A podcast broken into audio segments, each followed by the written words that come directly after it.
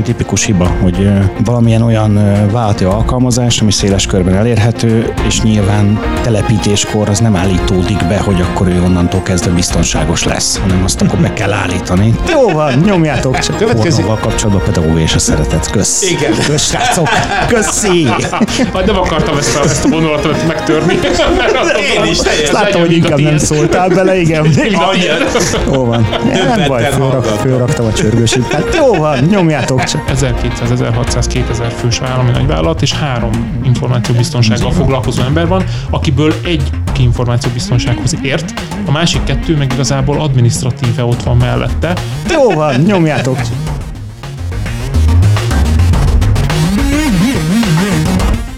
Üdvözlöm a hallgatókat! Ez itt az IT Business Kiberbiztonsági Podcast sorozatának, a Protection-nek a 3. epizódja. Mester Sándor vagyok, állandó társam e sorozatban Csinos Tamás, a Klikó magyarországi country menedzsere, és ebben az epizódban vendégünk Horváth Tamás, a Brideia Solutions ügyvezető igazgatója. Köszönöm, Csinos Tamás, hogy itt vagy velünk. Köszönöm, hogy eljöttetek. És köszönöm vendégünknek, Horváth Tamásnak, hogy itt van. Sziasztok, és köszönöm a meghívást. Itt már nagy röhögéssel kezdtük ezt a beszélgetést, úgyhogy térjünk át a komolyabb részre. Hírek hosszabban, gyógyszer és pornó.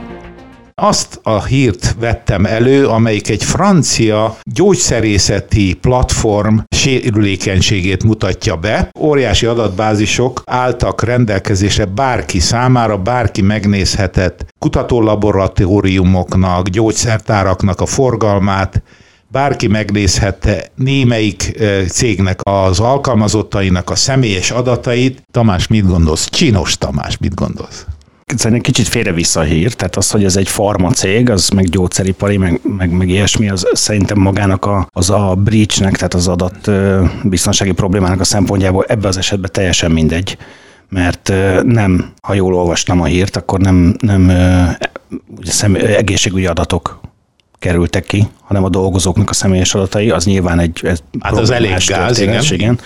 De hogy ha jól olvastam, akkor ez alapvetően egy kereskedő cég, aki gyógyszer nagykereskedő gyakorlatilag. Egy nagykereskedő platform. Disztribútor. Igen, de egy platform. Platform szolgáltató. Igen, és az a mindenki kapcsolódik hozzá, és aki hozzá kapcsolódott, az azokról szóló logisztikai, meg egyéb adatok voltak. Igen. Hát, ez neked azt mondod, hogy nem gondolom, hogy ez a nagyon érzékeny adat. Tehát maga az eset, hogy kiszivárgott egy rosszul konfigurált portából gyakorlatilag, tehát ugye Elasticsearch-höz tartozó IBAN portából keresztül szivárogtak az adatok, ez egy dolog, oké. De maguk az adatoknak a miensége, ez egy normál enterprise, tehát egy normál nagyvállalati adatszivárgáshoz hasonló, tehát semmi extrább ehhez képest, ilyen van, sajnos, lesz is. Tehát az, hogy ez egy farmacég, azt én nem emelném ki ebből a szempontból, mert ez egy nem releváns magának a breach-nek a szempontjából, hogy milyen típusú adatok szivárogtak ki, tehát kereskedelmi adatok és dolgozóknak a személyes adatai alapvetően. Az az érdekes, hogy ez a félrekonfigurálás,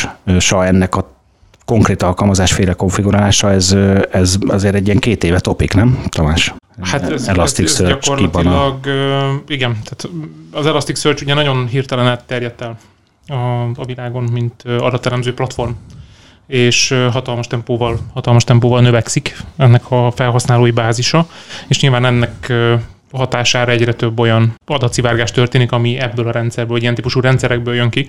De alapvetően én azt gondolom, hogy nyilván nem ismerjük a hátterét, meg az infrastruktúráját ennek az egész szervezetnek, illetve az informatikai rendszernek, de azért ez többrétű, ez a félrekonfigurálás. Tehát önmagában az, hogy valaki egy feltételezhetően on-premise rendszert keresztül enged a tűzfalon, és egyébként autentikációt nem köt se a tűzfal szintjén, se az alkalmazás szintjén hozzá.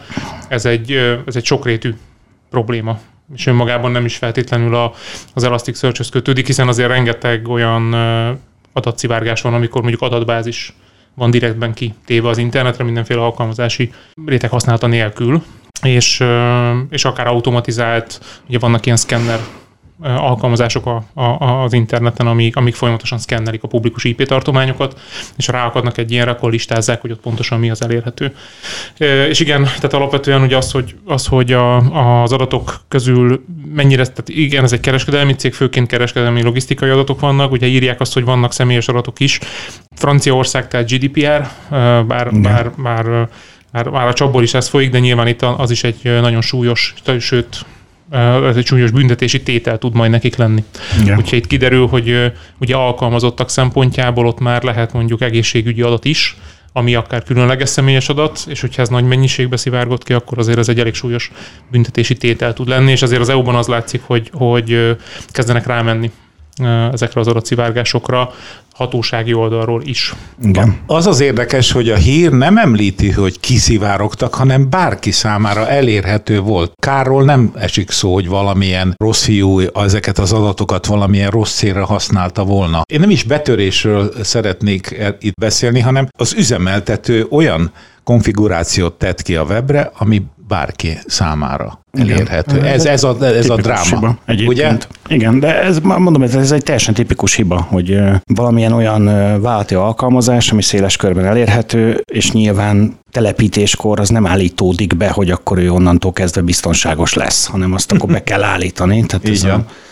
És ezt nem állították be. Ugyanakkor azt gondolom, amit a Tamás mondott, abban az a nagy igazság van, hogy az, hogy egy ilyen alkalmazás, most mindegy is, hogy ez micsoda, tehát tudjuk, tehát azért mondtam, hogy ezt konkrétan tudjuk, hogy ez egy olyan, ami nem biztonságosan települ föl, tehát hogy ennek foglalkozni kell a utólagos hardeningével. Ezt mondom, ez legalább 2 éve téma biztonsági körökben. Na de, ha ezt én föltelepítem, akkor utána még azért marhára nem kéne, hogy kintről hozzáférjenek. Tehát ebbe viszont tökéletesen igazam a Tamásnak, hogy azért ott kéne, hogy legyen valami alsóhang, valami tűzfal, vagy valamicske, ami ott a hozzáféréseket azért egy kicsit befolyásolja. Tehát az, hogy ez rögtön ki van fordítva a publikus internet felé, azért az egy komolyabb incidens, mint hogyha most ezt itt konkrétan föltörték volna, és valaki ezeket az adatokat azért, hogy pénzt csináljon belőle, elvitte volna.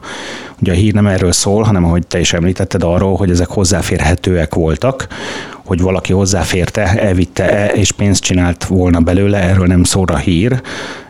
Nagy valószínűséggel ugye ez incidensként bejelentődött, gondolom én, a francia adatvédelmi hivatalnál, és akkor ennek kapcsán került ez, vagy hát nyilván incidensként bejelentődött, ez most ilyen eufemisztikus volt, tehát ugye az alanynak kötelező bejelentenie önmagának, ha neki incidense volt, tehát simán el tudom képzelni, hogy egy francia farmacég van annyira karakán, hogy ezt valójában be is jelenti. Na, a történetben az van, hogy a Cyber News-nak van egy kutatócsoportja, ezek szerint, aki vadászik a weben, és azok odaszóltak ennek a platformnak az üzemeltetőjének, hogy gyerekek, ez elérhető a webről, és utána, amikor már nem tudom, hanyadik felszólítás elment, akkor egyetlen nap alatt le tudták zárni. Kicsit visszatérve arra, hogy rosszul konfigurált, kint volt az interneten, fent volt egy publikus, egy olyan weboldalon, ahol ugye automatikus szkenner nézi a publikus IP-ket. Innentől kezdve én azt gondolom, hogy nagyjából borítékolható.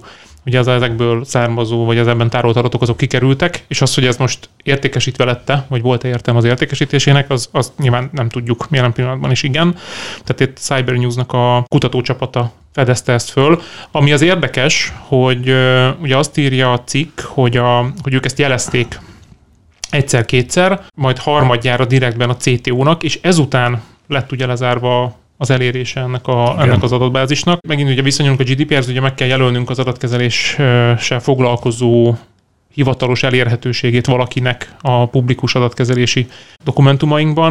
Tehát feltételezhető, hogy valakinek, akinek hivatalosan ezzel foglalkoznia kell, az kapott erről egy értesítést, és nagy valószínűsége az történik, mint ami jellemzően szokott történni az információbiztonsági incidenseknél, hogy van monitoring, mondjuk belül, egy logelemző rendszer, vagy egy informatikai monitoring rendszer, van egy cél e-mail cím, ahol kiküldi ezeket a dolgokat, és senki nem nézi. Tehát, hogy itt is valószínűleg van egy e-mail cím publikálva, ezt senki nem nézi, senki nem veszi komolyan, és amikor direktben elérik a döntéshozót, akinek nem az ő kezében van a csalán, akkor azonnal történik valamilyen végrehajtás.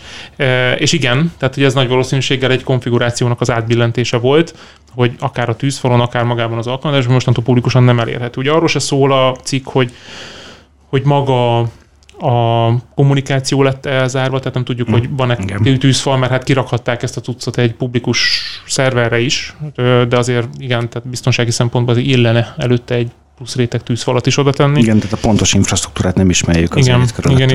Én azt gondolom, hogy az, hogy 1,7 terabájtnyi adat volt elérhető.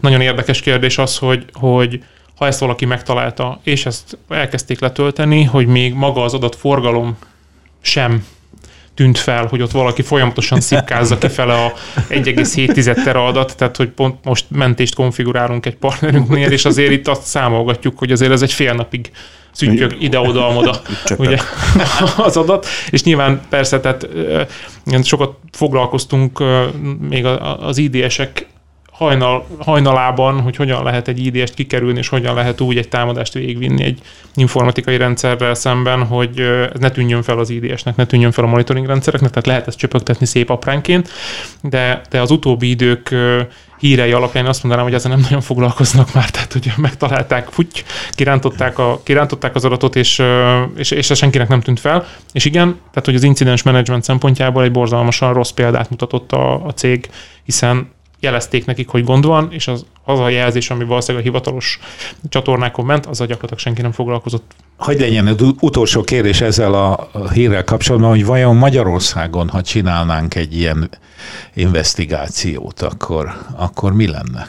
Sok ilyen esetre derülne fény? Nyilván ilyen folyosói pletyka szintjén hallottam már olyanról, hogy mesélték valakinek, aki látott már valakit, tehát hogy csináltak például ipari rendszerekkel kapcsolatos kutatás kapcsán, ugye mindenféle teljesen publikusan hozzáférhető eszközök vannak a neten, amivel az ilyeneket föl lehet térképezni, és ugye kutatás kapcsán a kutató elkezdte föltérképezni a magyarországi helyzetet, és talált is egy csomó publikusan kihasználható sérülékenységet, és akkor ők elkezdték fölvenni a kapcsolatot az üzemeltető vagy tulajdonos cégekkel, és én azt tudom, hogy ott volt is rá reakció, tehát hogy pozitívak voltak a reakciók, tehát hogy általában megköszöni azért az ügyfél. Nem tudom, mekkora cégről beszélünk, ugye ennek a francia cégnek a kapcsán, de el tudom képzelni, hogy pár száz fő, itt azért könnyebben eltűnik, mint mondjuk egy magyar, nem tudom, autóipari beszállítón, ahol van 50 ember, tehát hogy azért nyilván méretfüggő is, hogy mennyire tud hatékony lenni egy ilyen incidens bejelentésre való reakcióidő.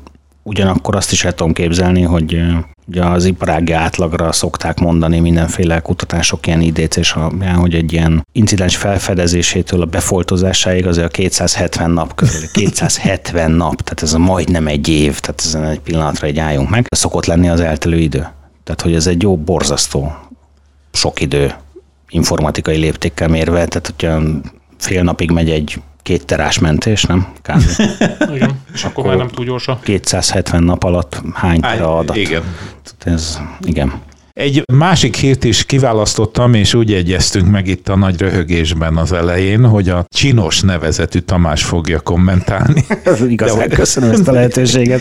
Igen, és már is, hogy mi is ez a hír. Hát röviden úgy lehet összefoglalni, hogy úgy látják az elemzők, hogy a pornó ellenes törvények Európában szigorodni fognak, de azért hozzáteszik, hogy lehet, hogy ennek nem sok hatása lesz a pornóforgalomra. Tehát itt arról van szó, hogy a briteknél született meg az első ilyen törvény, amely bevezette, hogy nyilatkoznia kell a pornószájtra megérkezőnek, hogy gyermekkorú-e vagy sem, felnőtt-e vagy fiatalkorú, és ez nem brit törvények, ez EU-s előírás. Előírás, most igen. Már igen, de azt mondom, hogy az első ilyen törvény ott született, és most ezen próbálnak tovább szigorítani. Milyen esélyeket látsz arra, hogy valóban elérje a célját, hogy megvédje a gyermekeket, azokat, akiknek nem való ilyen tartalom? Ez teljesen más vonalon fognám meg, most pornó, nem pornó, és akkor lehet, hogy nem nevetjük el, miközben erről beszélünk, mert szerintem ez marhára nem erről szól. Egyébként nagyon komoly a téma, hanem arról szól, szülői szemmel is. Tartalmak az interneten, amiket el akarunk valamiért, mindegy, hogy miért, zárni az állampolgár elől, vagy az internet felhasználó elől. Szerintem ez nem jó. Az, hogy védeni kell bizonyos korcsoportokat bizonyos tartalmakkal kapcsolatosan, ez jó. De erre egy technológiai módszert nem fogunk tudni alkalmazni. Nem fogjuk tudni azt megcsinálni, hogy akkor becsatornázzuk az összes felnőtt tartalmat kínáló weboldalt, mert ma nem tudom, 2 millió van, mire kimondtam a mondatot, 2.100.000, tehát teljesen lehetetlen ezt technológiával kezelni, ezt a tömegű fejlődést, tehát, és fölösleges is, tehát hogy ez látszatintézkedés. Ez egy populista látszatintézkedés, ha mondjam ezt. Igen, politikai szempontból jól hangzik. Igen. De hogy ez pont az angoloknál nem is értem, tehát hogy így mi pont ott, tehát hogy nem tudom, egy konzervatívabb környezetben sokkal inkább el tudnám képzelni, de hogy pont náluk nem is, ott mindig vannak ilyenek egyébként, nem? Tehát ez a hülye angol hülyék, bocsánat egyébként, tehát hogy én csak idéztem Monty Pythont.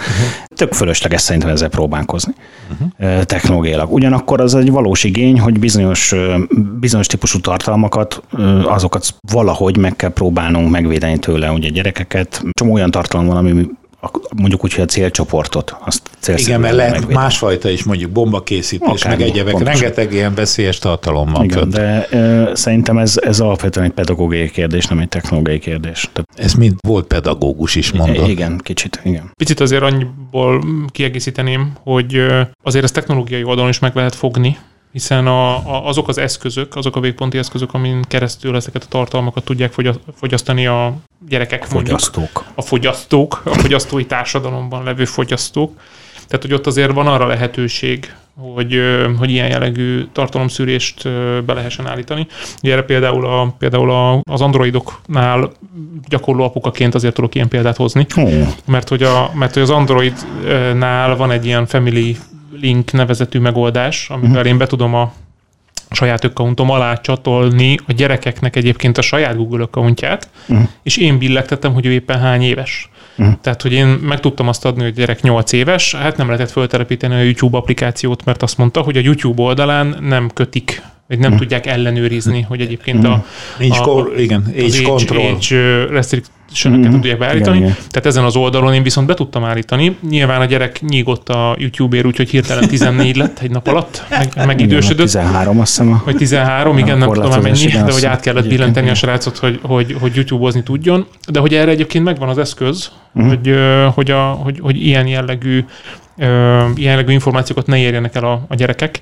És ugye azért alapvetően minden felhő beköltöző szolgáltató, és így szerintem a Microsoft is azért ebbe az irányba halad, hogy a Windows 10 is ugye tudjon ilyeneket és be lehessen építeni, és legyen is beépítve. Tehát ugyanúgy, ahogy a nem tudom, Defender, vagy nem tudom, hogy hívják a Microsoftnak ezt a vírusvédelmi megoldását, ami olyan, amilyen, de hogy most már ugye ez is belekerült a Windows 10-be, alapértelmezetten azt hiszem, hogy most ebbe is van kapcsolva. Tehát ugyanúgy ezt a fajta védelmi rendszert, ezt be tudják építeni. Nyilván a problémánk nem ez, hanem az, hogy az átlag apuka, az átlag anyuka megveszi a gyereknek a Windows-t, és akkor működjön.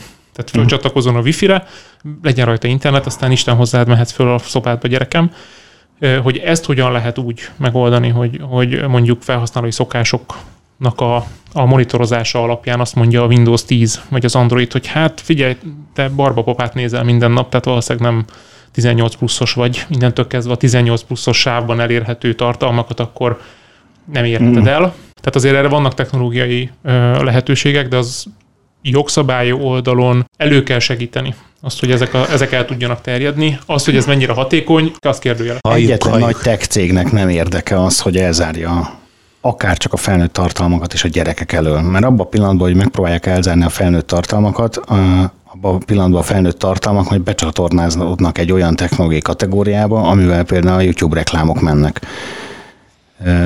Meg tapasztalat. Tehát, hogyha kikapcsolod ha nem fizetsz elő, ugye, akkor mindenképp van reklám. Így van. Na most, ha úgy teszek föl egy snippetet a webre, hogy az azt mondja magáról, hogy ő egy YouTube reklám, akkor te már hiába állítod, hogy akkor mi volt az age restriction, az át fog rajta menni, mert ugye sem az Android fejlesztőjének, a Google-nak nem érdeke az, hogy a YouTube reklámot te anélkül, hogy neki fizetnél, szűrni tud. És akkor a Big Tech az marhára nem érdekelt abban szerintem, hogy bárkit is ellehetetlenítse a neten, mert akkor őt is el lehet majd lehetetleníteni azzal, hogy akkor például reklámot sokkal hatékonyabban fogunk tudni szűrni. Hát de ez nem biztos, hogy a jogalkotónak nem ez az érdeke?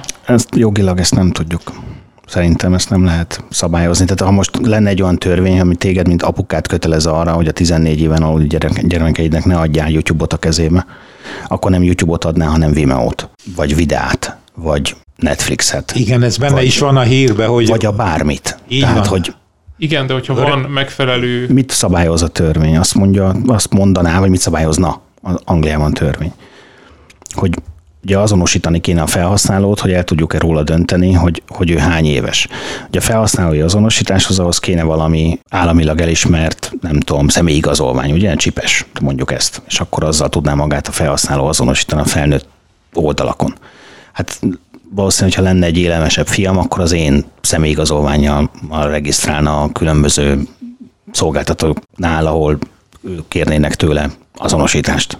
És akkor ugyanott vagyunk, tehát nem lehet megfogni.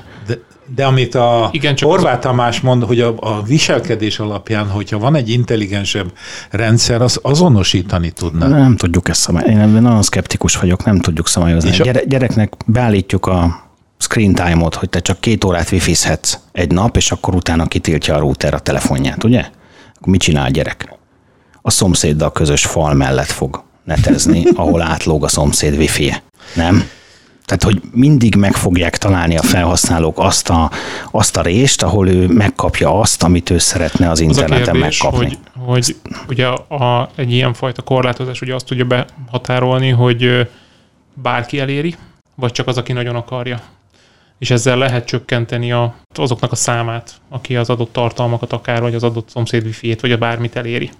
Tehát nyilván ez egy nevelés, mondtad. Tehát, hogy azt nem hagyhatjuk ki. Tehát technikai, technológiai korlátozása, vagy jogi korlátozással nem lehet a nevelést helyettesíteni, de lehet fokozni, vagy lehet segíteni a nevelést olyan technikai megoldásokkal. Csak gondoltok bele, hogy a szórakoztatóipar 2000-es évek elején, 90-es évek végén, mekkora zeneiparról beszélek, mint szórakoztatóipar most, az mekkora lobbit fejtett ki, hogy te ne tudjál ugye streamelni muzsikát az interneten. Azt mire jutottak vele? Semmire. Apple, nekem előfizetésem van, és onnan veszem a... Most, és 20 évvel ezelőtt mit csináltál? Anyáztam. És a fiad legrebbelte a CD-ket, igen, hogy akkor az iPodján tudja hallgatni utazás közben, nem? Én arra ugye 20 éve már lehetett, mert akkor nagyon öregek vagyunk. Igen. Sajnos így nem mondtam, hogy mit csináljunk, de igen. Hát ez konkrétan így volt. Hűtsák a pornót, igen. Úristen. Hogy mi volt az a MP3 megosztó szájt, amire talán még valami filmbe is szerepel, hogy akkor ez kinek az ötlete volt? Azt hiszem, talán, hogy az olasz melóban van a srác, hogy ő találta ki. Igen. De nem jut eszembe. A szájtnak a neve nem jut eszedbe. Igen. Nem jut eszembe. A DC++ jut eszembe. Nem, az egy más. Igen, annak az azért az még van. Márhogy csak másképp hívjuk. A kollégiumban mesélték. Volt ilyen szoftver, de én ilyeneket nem telepítettem. Nyilvánvaló. Akkor mi lehet ennek a kimenete szerintetek hosszabb távon? Szerintem ez egy politikai gumicsont. Egész egyszerűen. Akkor azt mondod, hogy szakmailag nem megoldható, akkor emberileg. Hát a Anglia szeretne bezárkózni, és fölépíti az angol nagyfalat, ugye a kínai nagyfal mintájára, hogy a kínaiak internetezhetnek, és ugye tudjuk, hogy turistaként a kínai nagyfalon is át tudsz menni ilyen-olyan szolgáltatással, mert azért hiába van ott egy hihetetlen létszámú kiberhadsereg, aki ugye a kínai állampolgárokat védi a káros internet külföldi behatásaitól, vagy a külföldi káros internet behatásaitól. Ennek ellenére, ha odamész, azért csak tudsz VPN-ezni, tehát körülbelül ennyi esély van az angoloknak is, ugye 10 akkora pénzből, 10 annyi emberrel. Tehát én azt gondolom, hogy ez egy gumicsont. Tehát ezt bedobták, beszéljünk róla, nincs pornó, ennye-bennye. Vagy nem tudom, az angol kormánynak kéne valami bevételt, falatkát, meg hogy hívták a keresztapába, hogy hagyni kéne, hogy megnedvesítsék a csőrüket ennél az üzletnél. Igen. Emberileg nézte meg szülői szempontból, olyan szempontból pedig nem jó, amit most mondunk. Ezt jól látom? Nekünk, szülőknek kell, vagy nagyszülőknek kell megoldani. Én erre gondoltam, igen. Tehát amikor azt mondom, hogy ezt pedagógiailag kell kezelni, akkor az én lányom is belefut a YouTube-on olyan videókba, amiről én azt gondolom, hogy neki még nem biztos, hogy kellene, és akkor így megállítjuk, és akkor így megbeszélem, hogy miért tetszik neki, mi az, ami ebbe őt érdekli, tehát már látom, hogy teljesen rácsavarodik, és akkor megbeszéljük, hogy ez szerintem még nem kéne. És akkor ő egyébként tök jó fej, lehet, hogy akkor, amikor utána elmegy a szobájába, megnézi, ezt én nem mondom, de akkor azt mondja, hogy apa, igazad van, és akkor néz valami korának megfelelő, ugye még mese kategóriában tartozik, tehát néz valamilyen mesét. Tehát hogy én hiszek a pedagógia és a szeretet erejében a gyereknek nevelés szempontjából. legyen ennek a, ennek a fejezetnek a végszava ez. Pornóval kapcsolatban pedagógia és a szeretet. Kösz. Igen. Kösz, srácok. Köszi. Nem akartam ezt a vonulatot megtörni. Én is teljesen. Láttam, hogy inkább nem szóltál bele, igen. Jó van. Nem baj, fölraktam a csörgősít. Hát jó van, nyomjátok csak. Hát akkor következik a fókusz téma, ami egy kicsit az előzőhöz kapcsolódik. A fókuszban az autentikáció. IT-biztonságnak egyik nagyon fontos eleme, amikor a rendszereknek és a különböző problémáknak a gyökerét keressük, akkor nagyon gyakran eljutunk oda, hogy mint ahogy egyik hírben nincs autentikáció, bárki elérhet bármit, vagy rossz az autentikáció. Beszéljünk egy kicsit erről. Vajon miért fontos az, hogy megbízható és biztonságos legyen az autentikáció? Ez ilyen kis buta kérdésnek hangzik, de mégis azt gondolom, hogy érdemes néhány fontos gondolattal válaszolni erre a kérdésre. Csinos Tamás, mint... Igen, nincs, mert felszól. Csörgősít. Most folytassam, igen, autentikációval kapcsolatosan. Hát az autentikáció az mindenki az egyik sarokpontja. Tehát az, hogy autentikáljuk, autorizálunk, és ugye a 3A betű az ilyen... nem tudom, minden hálózatos és IT-biztonsági alaptanfolyamnak körülbelül a második szlájdján fordul elő, hogy akkor autentikáljuk a felhasználót, ugye autorizáljuk, tehát felhatalmazzuk arra, hogy bizonyos dolgokat csináljuk, és utána ezek accounting, tehát ugye ezeket nézzük is, hogy akkor ezekkel mi történt. Egyrészt az autentikációt nézzük, sikeres, sikertelen, és utána mit csinál, azt is nézzük. Tehát a 3A az IT, nem tudom, hálózatoknak, biztonságnak, de szerintem mindennek az alapja, tehát hogy az, hogy miért fontos a biztonságos autentikáció, hát ezért, mert ez az alapja annak, hogy mit tudunk és hogyan tudunk csinálni. Most a user experience világában élünk, és baromira utálják a userek, hogyha hosszan tart az autentikáció. Ennek ellenére találtam egy felmérést, egy kutatást, amely azt mondja, hogy több mint az 50%-a megkérdezetteknek még annak is örül, hogyha a biometrikus autentikáció keretében történik az ő azonosítása, mert azt gondolja, hogy így akkor hamarabb be tud jutni azokba a rendszerekbe, amelyeket ő használ. Ugyanakkor egy másik kérdésre válaszolva kiderül, hogy a biometrikus azonosítást egyébként a usereknek mindössze a 14%-a használja. Mi lehet az oka ennek a két arcúságnak az ügyfél szempontjából? Ugye itt nem csak egyszerű felhasználókról, hanem az üzleti életben is, az irodában is utálhatja valaki, ha állandóan azonosítania kell magát. Igen, de kell. Nyilván vannak szigorúbban szabályozott környezetek, van kevésbé szigorúbban szabályozott. Hát az alapazonosítás, hogy bemész, beütöd a jelszavadat, elkezdesz dolgozni, tehát akkor ott ugye már megtörtént az azonosítás. A holnapi konferencián ez lesz az egyik topik, hogy mi van akkor, amikor nem látjuk, hogy a user beüti a jelszavát, mert otthonról dolgozik. Tehát hogy ez egy nagyon érdekes kérdés, hogy nem tudjuk a usert autentikálni by szem. Tehát hogy így nem látjuk, hogy akkor Józsi jött bedolgozni, vagy pedig valaki, aki Józsinak teteti magát, lép be a szőszállítógépébe, és hogy ezzel mit tudunk kezdeni. Tehát az autentikáció, mint olyan, az velünk van. Az, hogy biometrikusan, szerintem ezzel most már nem kéne, hogy baja legyen, nem az embereknek. Tehát a telefonodon új lenyomatolvasó van, meg arcfelismerő, a pénzveszel ki, ugye, automatából akkor videóznak, tehát hogy így... Nem mindenki tudja ezt, én azt gondolom, és akik meg tudják, ott meg nagyon sok mindenkinek igenis problémája van vele, hogy ahhoz, hogy biometrikus azonosítást tudjanak valahol használni, ami nem az ő eszköze, tehát nem ő kontrollálja azt az eszközt, mert hogy én berakom a telefonomba a biometriámat. És az történik vele, ami történik, igen. De az, hogy mondjuk egy munkáltatónak, vagy egy irodaháznak, ami nem is feltétlenül a munkáltatónál van a maga a biometrikus rendszer, és ennek a rögzítése, tárolása, és a többi. Nagyon sok esetben az a tapasztalatom, hogy pánikszerűen mennek el a felhasználók, hogy ők nem szeretnék a biometriájukat egy olyan harmadik félre bízni, akiben egyébként nem bíznak. Vagy nem is ismerik, van olyan, ugye nem fogalma nincs, hogy kitárol. Így van, tehát hogy a biometriánál azért az egy nagyon-nagyon nagy probléma, hogy mondjuk egy új lenyomat, az nem fog megváltozni. Tehát ha az kikerül, akkor ott nem változtatok jelszót. Tehát ott akkor az a biometria, az kint van. Ettől én azt gondolom, hogy nagyon-nagyon sokan tartanak, hogy így kikerülhet. Aki ezzel komolyan foglalkozik. Akik nem foglalkoznak vele, azok meg azt gondolom, hogy nem is feltétlenül tudják. Tehát akik nem foglalkoznak vele és kikényszerítik a munkahelyükön, ott igazából jönnek, mennek be, nyomnak, mennek, nem érdekli őket. Tehát, hogy még akár örülnek is annak, hogy nem kell egy kártyát.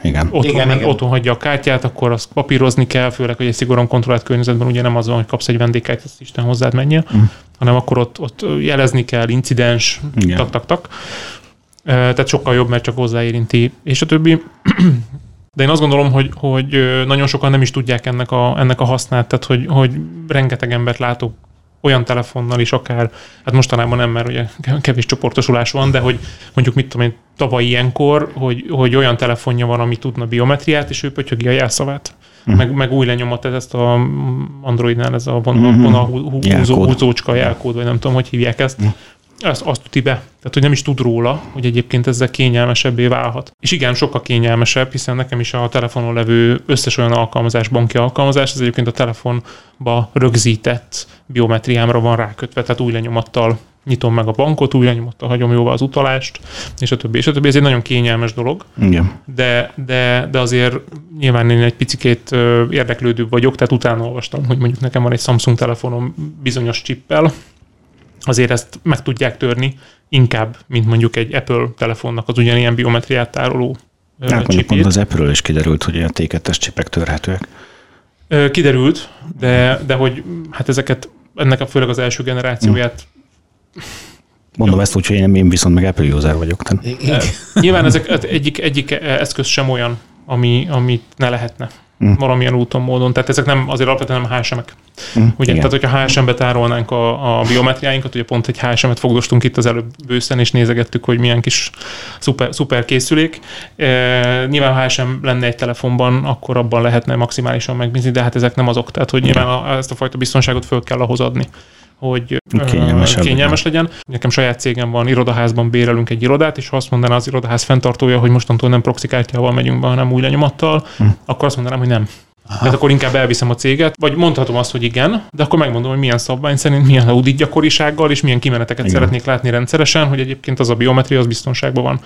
Valószínűleg akkor is azt mondja, ismerve na mindegy, ez egy kicsit hosszabb téma, ismerve a tanúsítási működéseket, mit jelent egy ISO tanúsítás, így inkább azt mondom, hogy még akkor sem. Mondja ezt az ISO tanúsító. Igen. Van, okay. Igen. Sajnálom. De egy technikai kérdést tennék föl. Én iPhone-t használom, nyilván tárolja ez a rendszer az arcomról szóló információt. Az Apple bármikor le tudja ezt tölteni. Kimész az utcára, és 30 kamera tárolja az arcod információját, nincs jelentősége. Ne. Abban a formátumban, hogy el tudja, nem? Hát ez egy algoritmus. Tehát az Apple-nek ilyen az algoritmus, a BRFK-nak olyan, az ORFK-nak meg amolyan. A önkormányzati, nem tudom, parkolónak meg amolyan, ha bemész az Ocean parkolójába, az Ocean biztonsági szolgáltának, vagy a Tesco, nem tudom, gőzöm nincs róla, hogy ott ők figyelik-e a kamerával a saját parkolóikat, nekik egy másik algoritmus tárolja, másik szoftvert használnak, tehát hogy ez, hát még a Facebookon fenn van a fényképed, bárki tud róla. Ez ugye a gyönyörű világban élünk, nem tudom, hogy néztétek-e, ugye most már vannak olyan szoftverek, amivel tehát egy rögzített videóanyagból gyakorlatilag deepfake, bármilyen anyagra, bármilyen hangot, bármilyen szájmozgást rá tudnak tenni. Hát én azt gondolom, hogy igen, lehet, hogy az Apple leszedi. Hát... az iCloud-ra feltöltötted a képeket, meg a videókat, úgyhogy azt hiszem, hogy... Ezzel akkor ugyanott vagyunk, igaz? Nem, a kérdés az, hogy ha valaki hozzáfér ahhoz a eltárolt biometrikus információhoz, ami ugye valamilyen módszer szerint föl van dolgozva, az ugye abban az adott ekoszisztémában az egy használható adat lenne, amivel téged meg tudnak személyesíteni. Tehát a te telefonodról, a rólad eltárolt Face ID információhoz valaki hozzájutna, akkor azzal lehet, hogy vissza tudna érni, de azok a konkrétan a te készülékeden tárolt információt kéne ahhoz elvinniük. Tehát hiába ismeri mindenki az arcodat, mert benne vagy az újságban, benne voltam a tévében, meg ilyenek, az nem megy semmire. Tehát ahhoz kell a készülék azonosító, egy csomó olyan plusz információ, amivel ugye megsózzák azt a nyers arcképet, amit Face ID, vagy új lenyomatot, amit ugye más telefonok tárolnak. Tehát nem érzem ennek a problémáját. Válti környezetben ez egy kicsit más, mert ott ugye az, hogy biometrikus információt tároló a munkáltató, az szerintem adatvédelmileg külön kategóriába tartozik, meg a munkahelyi videófelvétel készítés. Meg kell, igen, a biometria tárolásánál, hogy azt miért akarjuk tárolni. Arányos-e? Igen, arányosan felhasználás. Mi lesz a jövője az autentikációnak? Ez marad, a biometria a jövő? Vagy a többkörös autentikáció? Mindenképp annak kéne lennie. Tehát, hogy ez a multifaktor, vagy kétfaktor, vagy több faktor. Teljesen mindegy, hogy nevezzük. Nem egy lépésben lehet autentikálódni. Ott szerintem magánemberként is, tehát nem is hagyjuk is a céges környezetet, mert ott szerintem ez teljesen egyértelmű, hogy többfaktoros autentikációt kéne használni, hanem magán felhasználóként is a privát netes dolgainkban, ahol csak lehet, ott a többfaktoros autentikációt ott be kéne kapcsolni a mindenkinek kb. Most, tehát hogy tényleg ugyanazt a de ezeket mindig elmondjuk, nem? Tehát tépjük a szánkat erről, hogy ne használd ugyanazt a jelszót kétszer, használj random generált jelszavakat, és ezeket a jelszavakat tedd be egy jelszókezelőbe, és annak a jelszókezelőnek legyen olyan hosszú nyitókulcsa, hogy lehetőleg ne lehessen megtippelni, és akkor ugye az egy dolog megint csak, tehát hogy ott abban az adatbázisban, ahol a jelszavaid vannak, azt kell vigyáznod, nem pedig azt a 400 különböző internetes hozzáférésedet, ahova ezek a random jelszavak vonatkoznak, és ezek közül mindenhol, ahol lehet, kapcsolj be többfaktoros autentikációt, mert az a biztonságos, mert ezt mindig elmondjuk. Szerinted? Milyen jól lehet itt mindig idézni az XKCD webkártunknak azt a részét, amikor hogyan törjük fel, hogyan szerezzük meg a jelszót, és akkor a filmekben építek egy multimillió-dolláros szuperkomputert, ami kiszámolja, következőképp oda megyek egy $5 kapával, azt agyonverem a csávó, addig ütöm, amíg meg nem mondja a jelszószépnek a jelszavát. Hát igen. Úgyhogy az autentikáció az e felé halad, ugye a biometriának ebben annyi előnye van, hogy ezek általában ugye macerás dolgok, tehát hosszú jelszót begépelni naponta sokszor kényelmetlen. 30 naponta hosszú jelszót lecserélni válti rendszerekben kényelmetlen, és a többi, és a többi. Tehát, hogyha mindezekbe tudunk valami kényelmet belevinni a felhasználó szempontjából, akkor szerintem már előrébb lennénk mi is. Ugye a biztonság, mint olyan, az nem arról híres, hogy a kényelem felé noszogatná a felhasználókat, de és itt hibázunk mi szerintem IT security szakemberek egy csomószor, hogy olyan dolgokat várnánk el, ami nagyon nincs arányban a felhasználói élménnyel, a felhasználói kényelemmel. Tehát nagyon kényes az egyensúly, amit nekünk meg kell találni, és ezt azért marhára nem sikerül egy csomószor. Egy csomószor meg sajnos felhasználók lusták. Ez is igaz. Meg nem érdekli őket. Hát egészen addig nem érdekli őket, amíg ugye egyszer nem lesz az, hogy akkor ellopják az accountját, és bármi is történjen ezek után. Na, valahol nagyon szomorú egyébként, nemrég volt egy beszélgetésem egy fejlesztési vezetővel, aki azt mondta, hogy hát nekik 2 szájtos redundáns működésű rendszerük van, és nekik nem kell mentés, hiszen még sose kellett visszaállni. Na ugyanez a felhasználói élménynél is, hogy engem kapnának el, pont rám, semmim nincsen. Akkor jó. Vicces, egyébként 3 karakteres Instagram felhasználó vagyok. Tehát 3 karakteres a usernevem. Ez valamiért, nem tudom, állítólag ez egy értékes dolog, mert ugye nagyon korai early adopter vagyok Instagram szempontból, nem igaz egyébként, tehát ne keressen ott senki, mindegy is. De pont ezért, mert 3 karakteres a usernevem az Instagramon, ezért hetente 200-an próbálják föltörni az Instagram fiókomat. Nem mondod. De. Folyamatosan jön. Tehát naponta 15-20 kísérlet, hogy akkor elfejtettem a jelszavamat, adjam meg, tudod, ez a tipikus ilyen phishing sztori jön, igen.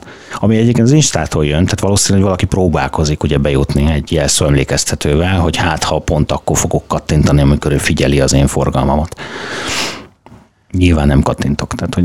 Uraim, köszönöm szépen, akkor ez a fókusz téma rész befejeződött, és most jön a hozott anyagból, és fanfároknak kéne jeleznie, hogy a fennállásunk óta a 3. epizódban történik meg, hogy a hozott anyagot nem én hozom, hanem a vendégünk, ez volt a terv, és nagyon köszönöm Horváth Tamásnak, hogy vállalta. Hozott anyagból IT biztonsági stratégia. Parancsolj! Az expozédat tartsd meg! Igen, köszönöm szépen. Azért nagyon érdekes, mert hogy ugye holnap mi ismételten fogunk online térben találkozni, és egy online konferencián fogunk értekezni hasonló témakörökben, és ez nekem ott az egyik ilyen problémaköröm. Ugye nagyon sok helyen dolgozunk, információbiztonsági felelős címszóval. Nem tudom, hogy ezt mennyire lehet CISO-nak hívni. Ezt majd megbeszéljük, igen. De alapvetően azt gondolom, hogy az információbiztonsági felelős azért alapvetően egy CISO, tehát egy C-level kategóriájú valaki. Viszont a tapasztalatunk az, hogy nagyon sok esetben, hogy mondjam, a piaci fuvallatok mentén történnek az információbiztonsági fejlesztések. Nyilván a jogszabályi szabványi nyomással... Kereskedőt teszem hozzá szerencsére. Hát erre próbáltam utalni. Csak nem olyan csörgős ripkásan. Tehát, hogy nagyon sok esetben azt látjuk, hogy az IT-biztonság, információbiztonsági stratégia, tehát nem egy stratégiai gondolkodás van mögötte, hanem egy eseti gondolkodás, és általában egy utókövető magatartás van a rendszerekben. Ugye lásd most mekkora havaj ez a MDM, meg Mobile Device Management, meg a Data Leakage Prevention-nek újra fölkapta, hiszen megjelent az MNB ajánlás nemrégiben. És ez a téma, ez azért, hát 10 éve biztos. 10 éve biztos, tehát a Bring Your Own Device-tól elkezdődve, amikor a Wi-Fi bejött, és a War Driving voltunk a városban, már akkor beszélgettünk, és ez egy 2005-6-7 környéke, hogy akkor a mobil eszközöknek a védelme, és akkor megjelenő mobil okostelefonoknak bevisszük a céges hálózatba. És az volt a téma, és hogy az a tapasztalatunk, legalábbis azoknál a cégeknél, ahol dolgozunk, hogy kicsit ez a homlokukra csaptak, hogy atya úristen, megjött az ajánlás, hát most akkor el kell kezdeni gondolkodni, és gyorsan vegyünk valamit. Ami nyilván rendszerintegrátori szempontból ez egy fantasztikus élmény, hiszen rövid eladási idő. Quick-wineket tudunk prezentálni, de a másik oldalon, meg amikor azt mondjuk, hogy oké, de valójában ténylegesen ez a legnagyobb kockázat az adott cégnél. Tehát nem az a legnagyobb kockázat, hogy egyébként 3 éve nem szkennelt el senki kívülről azt a szerencsétlen tűzfalat, és nem tudjuk, hogy a 8 darab új fejlesztésben, amit csináltunk, ahol különböző fejlesztő cégek jöttek, és mindenki hozott egy elasztikot kibánával, és egyébként otthonról fejlesztik ezt a szerencsétlen netbanki alkalmazást. Egyébként ki van publikálva az, akiban a felület a bankban? Hát nem lehet, vagy nincs. Nem lehet. Uh-huh. Mikor néztétek meg? Van hát szabályzatom róla, hogy nem lehet. Így van szabályzatom. Le van írva a szabályzatba. Uh-huh. És nagyon-nagyon hiányzik az, hogy legyen egy olyan jellegű compliance megközelítése az információbiztonságnak, aki azt mondja, hogy éves, 2 éves, 3 éves ciklusokban gondolkodik, és erre épít fel egy stratégiát. És nem csak szabályzatokat írunk, meg jogszabályi változtatásokat követünk le, hanem azt mondjuk, hogy látjuk 3 évre előre, hogy mit szeretnénk. Mik azok a kockázatok, amiket futunk, mik azok a kockázatok, amiket meg kell oldani, és ez nem feltétlenül csak információbiztonság, mert nagyon sok HR üzleti kockázat is van, és ezekbe kell tudni priorizálni. És a másik problémakör, amit nagyon sok esetben látunk, hogy ott van ez az IBF, szerencsétlen, és ő egy HR szakembernek kéne lennie, egy fejlesztési szakembernek kéne lennie, egy compliance szakembernek kéne lennie, egyébként DLP-t kellene tudni minőségbiztosítani és bevezetnie, tehát hogy ugyanúgy, mint azt mondjuk, hogy IT, van az üzemeltető, a fejlesztő, a fejlesztési vezető, tehát hogy most a CISO-knál látom ezt, hogy egy embert odarakunk, nekünk van IBF-ünk, és ő egyébként mindenhez ért. És aztán csodálkozunk rajta, hogy hát valamihez biztosan. Én szerveres vagyok, nem Windowsos. Így van, szerveres. A laptopokat kell nem vágom, de a számítógépek. Így. Úgyhogy ez egy hatalmas nagy probléma, mert tehát látunk olyan partnert, ahol sok 100 fős cégnél 1 darab részmunkaidős IBF próbál küzdeni, igen. Mint már elnézést, de malac a jégen, és állandóan el van úszva. Tehát így nem lehet stratégiában gondolkodni, és azt mondani, hogy tervezünk, és hogyan akarunk mondjuk informatikát bővíteni. És nem csak infrastruktúra szempontjából. Tehát, hogy miért gondoljuk azt, hogy az információbiztonságot, mint olyat, azt HR szempontból nem vizsgálják. Tehát nem találkoztunk az elmúlt 2 évben olyan céggel, hogy mondjuk egy felvételi eljárásban vizsgálják azt, hogy az adott munkavállaló, és most nem a szalagmunkásokra gondolok, mert ott nyilván viszonylag korlátozott, hogy mit tud tenni, meg mit nem tud tenni, de mondjuk egy irodai munkavállaló, egy könyvelő, egy bérszámfejtő, egy bárki, tehát nem is feltétlenül IT területen, nem nézik, hogy egyébként információbiztonsági oldalon mennyire felkészült, mennyire tudatos. De hogy ennek az oktatását, ennek a HR oldali részét egy CISO-nak kellene adott cégen belül megcsinálnia a 46. sapkájában. És akkor van olyan barátom, aki azt mondja, hogy hát ők minden évben letesztelik a bankot megcsinálják az oktatást, ne kattintsál phishing levelekben a linkre, majd küldenek egy phishing levelet, és 70 és 85% közötti szkorral kattintanak a felhasználók oktatás után. És akkor ott áll, és mondja, hogy hát most vagyunk hárman 1200 fős cégben, vagy cégre, információbiztonság, és övék az információbiztonsági monitoring, annak a fejlesztése, a fejlesztési projektek, a külföldi anyacéggel az összes egyeztetés, az összes onnan jövő compliance nyomásnak az implementálása. És mondták, hogy hát letiltjuk a levelek fogadását kintről. Ez a megoldás. De most ez nem megoldás. Tehát, már hogy de hogy nem. Csak megállt tőle a cég, igen. Igen, csak megállt tőle a cég. És aztán szépen engedélyezték vissza. Ez 2 évvel ezelőtti sztori egyébként, azóta engedélyezték vissza, most még mindenkinek van levelezése. Megnyugtatsz. Hogy nem. Milyen elemeinek kell lennie egy jó informatikai biztonsági stratégiának? Közösen voltunk egy kiváló oktatáson jó néhány évvel ezelőtt. A CISSP tanúsítást sikerült megszereznünk, Angliában hatalmas nagy csörözésbe csapatunk a végén. Ugye most a másik Tamásra nézel, nem rám. Igen. Tehát a másik Tamással, a Csinos Tamással ugye a CISSP-s tanúsításunkat közösen szereztük meg egy 7-es kurzuson, és a végén egy sör után inkább mondtuk, hogy megyünk aludni, mert annyira elfáradtunk. De nem is ez a sztorinak a lényege. De úgy érzem, hogy erre ez volt a lényeg, igen. De ez egy nagyon jó élmény volt. Viszont azzal kezdte a képzést tartó úriember, hogy az információbiztonságnak az üzletet kellene kiszolgálnia. Az üzleti döntéseket és az üzleti stratégiához kell illeszteni az információbiztonsági stratégiát. Na most már itt el szokott vérezni. Igen. Általában az információbiztonságot vívő szakember vagy szakembercsoport, mert az üzlet nem vonja őket be. Ugye erről az elmúlt néhány évben elég sok cikk jelent meg, hogy a CISO az valóban C-level-e, hiszen a C-level... Elég sok cikk jelent meg az amerikai sajtóban. Bocsánat, nem tudom értelmezni a magyar sajtóban ezt a fajta, tehát igen, az amerikai sajtóra gondoltam. Egyébként, Sándor, ez, most nézek rátok szemrehányóan. 4 hetente, 5 hetente ilyesmivel foglalkozom. Ez egy nagyon-nagyon fontos téma. Igen. Egyébként nagyon kétélű, nem? Ugye biztonsági szakemberként elvárnánk, hogy a co-management tagként kezeljenek, meg stratégiai döntéshozóként, de vagyunk-e annyira felkészültek, vagy vannak-e a IT-biztonsággal foglalkozó CISO pozícióra vágyó emberek, vagy abban lévő emberek elég szeniorok ahhoz, hogy egy nem tudom én bármilyen üzleti modellben működő, vagy területen működő cégnek az üzleti igényeit megértsék. Tehát hát ez egy másik elég felkészült menedzsereke.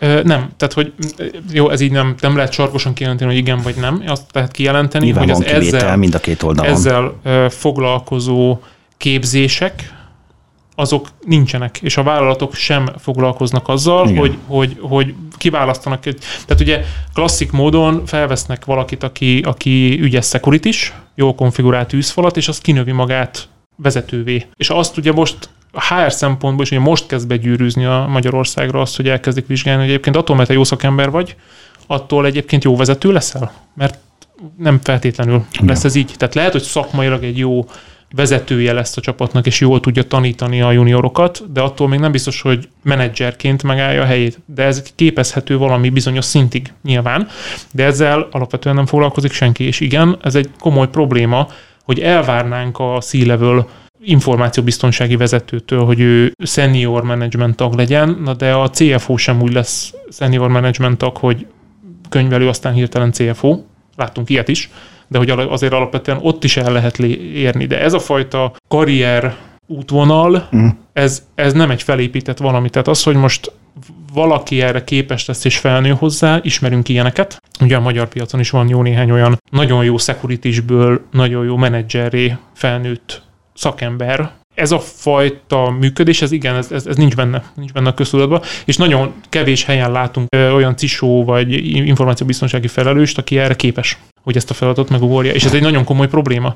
És innentől kezdve, tehát azt látjuk, hogy a cégstratégia az, hogy új szoftvernek a bevezetése, fejlesztése, ha az üzleti igények összerakása az benne van, a biztonsági igények azok majdhogy nem teljesen kimaradnak, majd ezek után, amikor a fejlesztés abba a fázisba ér, hogy akkor kiadnánk, akkor hirtelen ott megjelenik a CISO. Hogy akkor ez se jó, az se jó, a másik. és utána elkezdenek pánikszerűen rohanni, hogy úristen, ez nem volt becsetelve, hát ehhez, ha most hozzá kell nyúlnunk, akkor az még 60 nap, akkor az egész üzlet csúszik, és gyakorlatilag nem mondom, hogy mindenhol, de nagyon, tehát a legtöbb helyen ezt látjuk, hogy ez egy nagyon-nagyon komoly probléma. Gondolkozhatunk ezen úgy, hogy ugye egymást nem sértjük meg, azt mondjuk mind a ketten azért ilyen önképző típusú szakemberek vagyunk. Ha lett volna a mi időnkben ilyen típusú képzés, az jó lett volna, nem volt. Van-e már most? Most van már ilyen? Én nem tudok róla. Közgázon, vagy a Budapesti Üzleti Főiskolán, vagy bárhol része lenne a gazdasági szakemberek, vagy a menedzsernek készülő ifjaknak a képzésébe bármiféle információ, nem is, hogy információ biztonsággal, bármiféle IT-vel kapcsolatos képzés. És viszont is úgy is megkérdezhetném, hogy IT képzésben van-e üzleti képzés? Tehát, hogy ha bekerül egy board beszélgetésre, akkor érti-e azt, amit majd ott mondanak neki? Hát nem. Én azt gondolom, hogy alapvetően az informatika és az információbiztonsági tudatosság az egy abszolút hiányzó valami Magyarországon. Tehát, hogy ahogy az én gyerekeimnek sincs ilyen jellegű képzése, oktatási szinten, tehát általános iskolában nem tanítanak informatikát olyan szinten, ahogy lehetne ezt tanítani. Úgy ahogy megyünk előre, egyáltalán nincs. Tehát lehetne ilyen szakmai képzéseket egyébként csinálni. Most a felnőtt képzésnek az átalakítása zajlik, ugye állami stratégiai szempontból. Nem tudom, hogy éppen hol tart, mert annyira nem követem az eseményeket, de tudom, hogy van egy ilyen törekvés.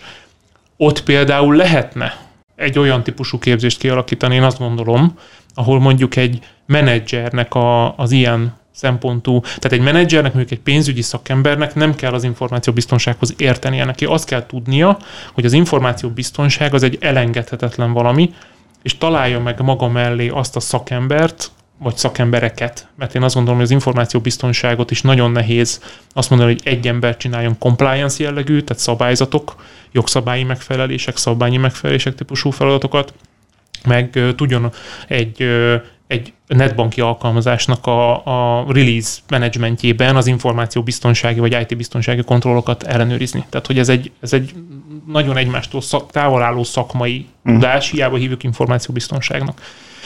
Tehát, hogy egyrészt a menedzsment képzésben tudatosítani kellene az, hogy most már nincs olyan, hogy az információt, meg az információbiztonságot és az IT-t nem vesszük figyelembe, és nem hívjuk meg. Kell olyan szakember, vagy szakemberek, akik a képesek arra, hogy egyrészt felnőjenek a menedzsment, tehát a board szintű kommunikációra, és az ott megszülető döntéseknek a támogatására, és kellenek olyan board szintű szakemberek, akik egyébként behívják a megfelelő szakembert, és bevonják a folyamatokba a megfelelő szakembereket. És ugye megint a másik veszőparipám az utóbbi néhány évben ez a folyamatmenedzsment, meg folyamatoknak a kialakítása, ez egy oltár nagy szívás, folyamatokat építeni, és folyamatokat definiálni egy működő szervezetben.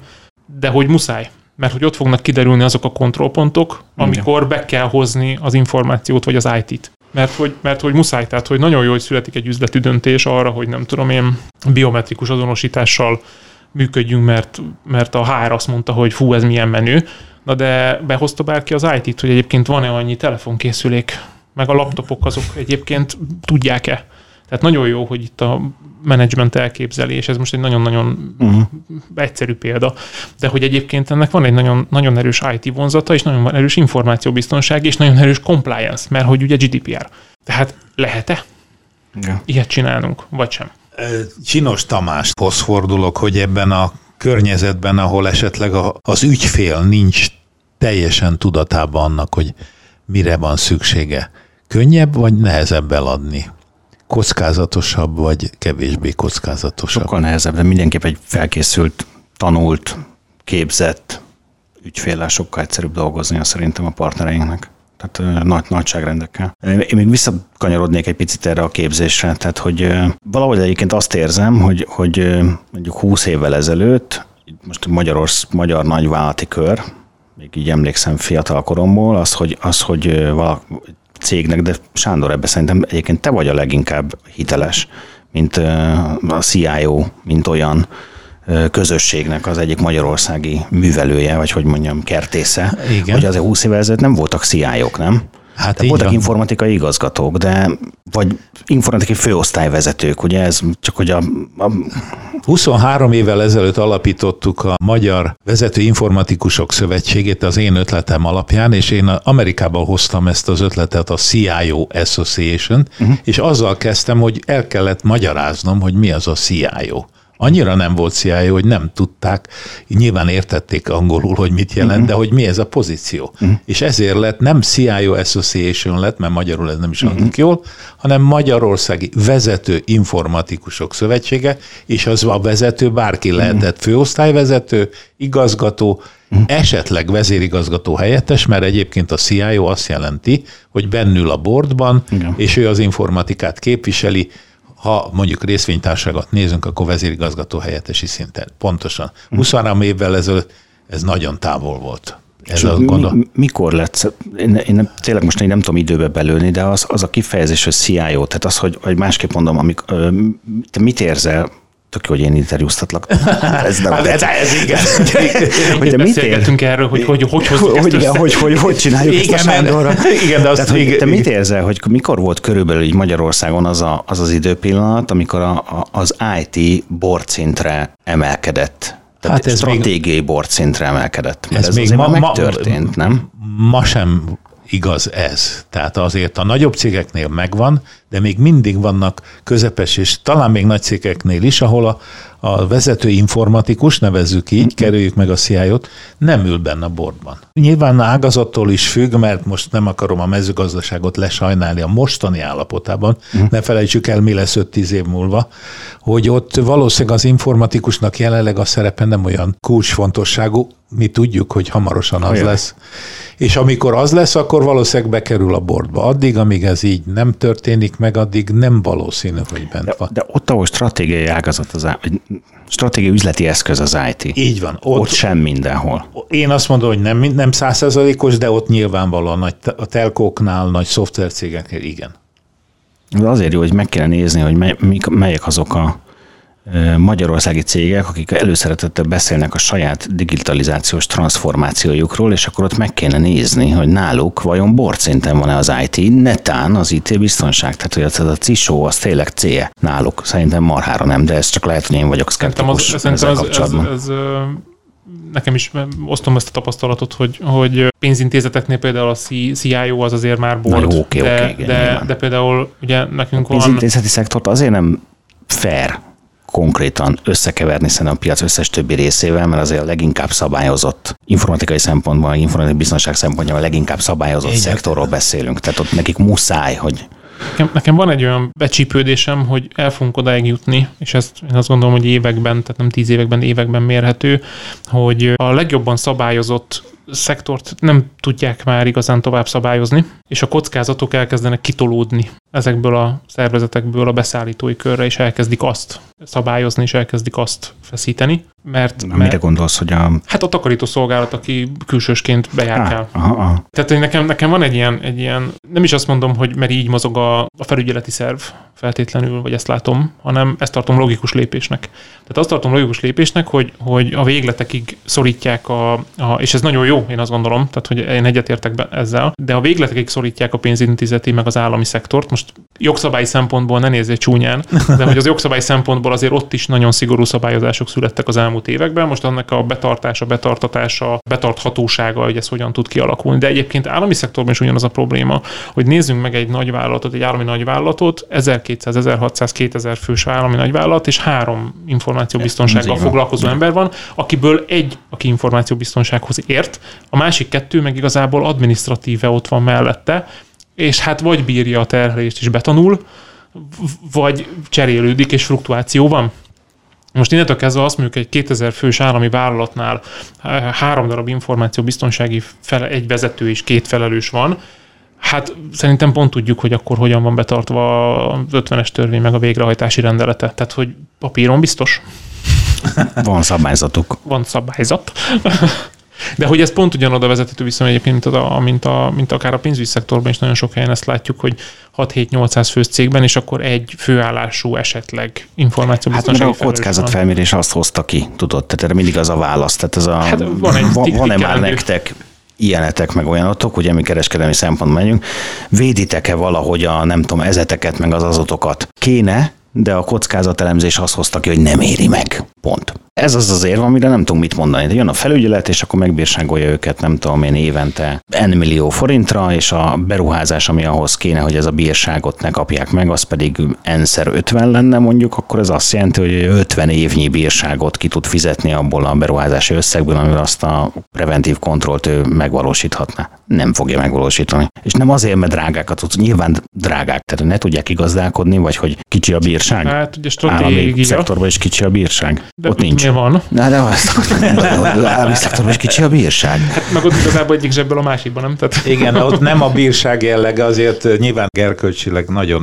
nagy gáz, hogyha egy ilyen balhé van egy állami cégnél. Annyira jó egyébként, hogy egy stratégiáról, informatikai biztonsági stratégia beszélünk, és a végén mindig oda lyukadunk ki, hogy az elsődleges az az oktatás. Tehát az, hogy így van. A üzleti döntéshozóknak van-e IT biztonsági képzése, vagy kaptak-e, vagy kéne nekik, meg hogy a informatikai biztonsági szakemberek kapnak-e üzleti képzést, tehát oktatás. Biztonságtudatosság, te hoztad be azt, hogy a HR nem vizsgálja, hogy. Milyen tudatosság, így van? Tehát mindig ide lyukadunk ki a végén, ez a bármivel, ha emlékszel, a Sági Gáborral beszélgettünk, akkor ugye jogi oldalról megközelített, tök ugyanide lyukadtunk ki, ha rendszerintegrációs oldalról jövünk, megint ide lyukadunk ki.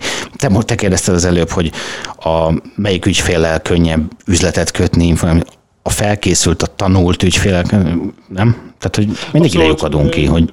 Még az, hogy az üzletnek a megkötése egyébként az mennyire könnyű egy nem tanult és bocsánat, de megvezethető valakivel, uram, bátyám, haverom alapon, de hogy mennyi ideig lesz ott jól használva. Tehát ezért azt gondolom, hogy nekünk felelősségünk van abban, hogy amit mi eladunk portékát, azt egyébként ne úgy adjuk el, hogy nyilván a bevétel az nagyon fontos nekünk, mint cégben levő, vagy saját céget, vagy felelősségteljes cégvezetőknek, a saját cégnek az építése az egy nagyon fontos dolog, de azért nem jó, ha eladunk valamit, hogy a bevételünk nőjön. Tehát én úgy szeretek eladni valamit, én akkor vagyok elégedett egy ilyen projekttel, hogyha az ügyfélnél tudom, hogy ezt használni fogják. Tehát nem úgy adom el, hogy ezt 3-4-5 évben belül biztosan kivezetik. Mert most hát eladtam.